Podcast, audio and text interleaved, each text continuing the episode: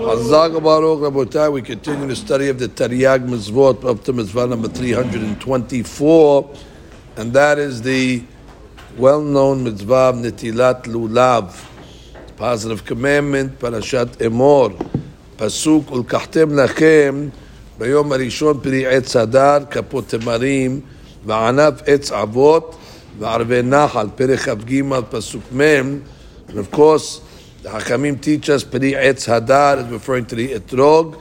Kapot Temarim is one lulav. Kapot is written without a vav. Kapat Ketiv. Now, when it comes to Anaf Etz Avot, it's referring to the Hadassim. And Arbe Nahal is referring to the Arava. Now the Chiluk over gives a interesting reason why we must take these species on Sukkot. This is a theme that he repeats over and over again that a person is influenced by his actions. The actions that he does externally have an effect and influence on his thinking and his behavior, and more importantly, his attitudes. And therefore, since the days of Sukkot are days of Simcha Gedolah, why are they happy days? Ki et asifat tivuot uperot ta'ilan that's when the farmers, which Bnei Israel primarily were, was an agrarian society. That's when they collect the tivuah.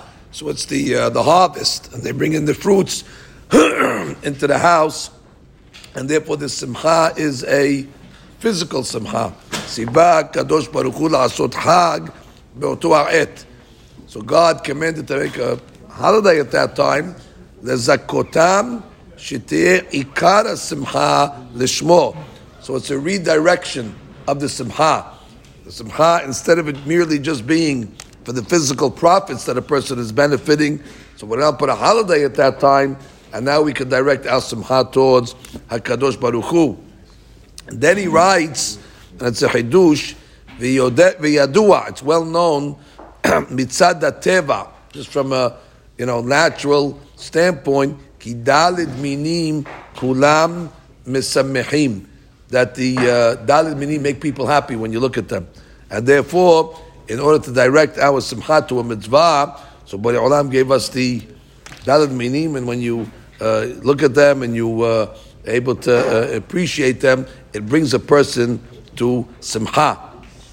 Ki dalid minim kulam misamehim lev ha'adam. And then he gives the famous derash that the four species represent the four parts of the body.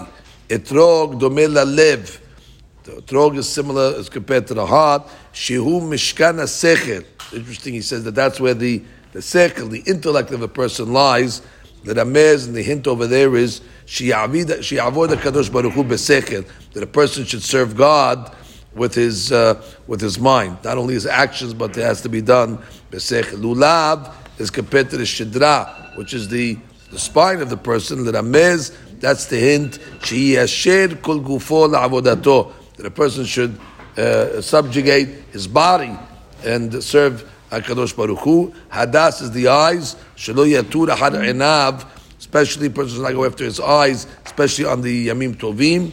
And Arava is the lips, she has sim resid befiv, that a person should put a, uh, a, uh, a, limitation and a uh, uh, covering on his mouth in order to be uh, careful what he says. Now, he does write that if that's the case, if these species make a person happy, we should take them on all the holidays. Why don't we take it on Pesach? He says, because Pesach has its own lulav. Pesach's lulav is matzah and maror and gufo shel Pesach. Shavuot has its own lulav. It's man matan Torah We have the Torah to rejoice in. But Sukkot doesn't have any item, and therefore we have a, a lulav, which is external mitzvah, in order to bring the person to simcha. Now, some of the laws of this mitzvah, the four minim are me'akivim ze So it's either all or nothing. So if you have uh, all the four species, they're one mitzvah. If you just have an etrog, there's no inyan just to shake an etrog or lulav. You have to have them all four together. The shi'ur of the lulavs, the Gemara says, is four tefachim. The hadas na'arabah are three tefachim. The minimum size of an etrog is the shi'ur of a kabetza. When it comes to this mitzvah, it's noheget, bechol makom, all places, all times, applies to male and not female. This is a positive commandment that is bound by time. Ladies are exempt. If a person transgresses and did not shake the lulav on the first day of Yom Tov Rishon Shel Sukkot, uh, according to the Torah law, uh, the mitzvah is to shake the lulav minat Torah on the first day. If it doesn't fall out on Shabbat, that is.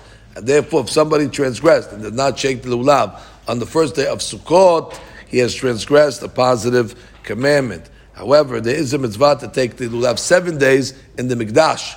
So therefore, if somebody did not take the uh, lulav for the seven days in the mikdash, so then already he has been vatel this mitzvah taseh. Now the question is, what is the mikdash?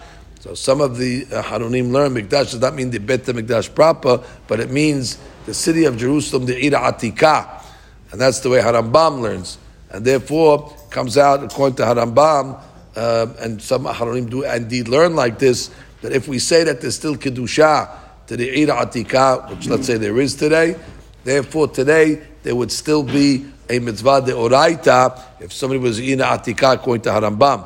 That's why many people are mahmir to go to Israel for Sukkot and shake the lulav in the Eid Atika could be fulfilling a mitzvah de oraita. Outside of the Iratika, then already we know it's only one day, and the rest of the days are uh, midrabanan.